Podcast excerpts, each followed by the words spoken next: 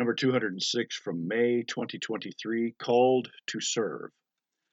Part of the process of becoming a shared ministry or two point parish is that I would have to receive a new call. I am currently called to our Blessed Savior, but am only contracted year to year at St. John. I would have to receive a call to the new entity of the two point parish if both congregations vote to begin this shared ministry. This is not a big deal since I've been functioning as the pastor of both parishes for over eight years, and I would accept such a call.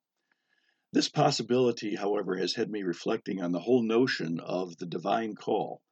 Lutherans teach that a person is called to ministry and then called to minister at a particular place. A minister stays at that place until he or she feels called to a different place or a different kind of ministry. As far as my original call to ministry, I really cannot explain that. I knew that I was going to be a Lutheran minister towards the end of my sixth grade year of school. I don't really know how to describe that.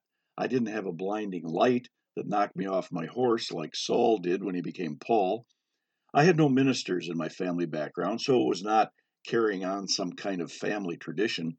I just gradually became attracted to the notion that I wanted to not just have a job, but I wanted a profession, and a profession that was doing something that was important. I know that I was influenced by our new pastor. His son was my age and became my best friend, and I spent a lot of time in the parsonage. I found out that ministers were just regular people who put their pants on one leg at a time, just like everybody else, but they dealt with things that were important, like God, family, birth, death, and relationships. Our pastor was sincere and interesting, but he was also fun, and I was drawn to him. Certainly, my family of origin was a great influence on me also. My grandfather was a great man of faith and loved the Lord and served him every day. Any day of the week after supper, you could see Grandpa John sitting at the dining room table with his big Bible out studying the scriptures. He was a simple, hard-working farmer and had few needs of his own, but was always generous to the church and to others in need. If a thing was right, it was right, and you did it. And if a thing was wrong, it was wrong, and you didn't do it. It was that simple. My parents also set a terrific example when it came to faith life and the church. We never asked when we were kids if we were going to church. If it was Sunday, we were going. If there was work to do at the church, we were going to be doing it. We had devotions at home and discussions about our faith at the supper table. My mother and father had a rock solid faith that the Lord knew what He was doing, and if tough times came, they knew the Lord would be there with them to see it through. I believe that all of these people and these experiences somehow added up to my feeling called to professional ministry. But I am not the only one that is called by God. Martin Luther made it clear that every Christian has a calling.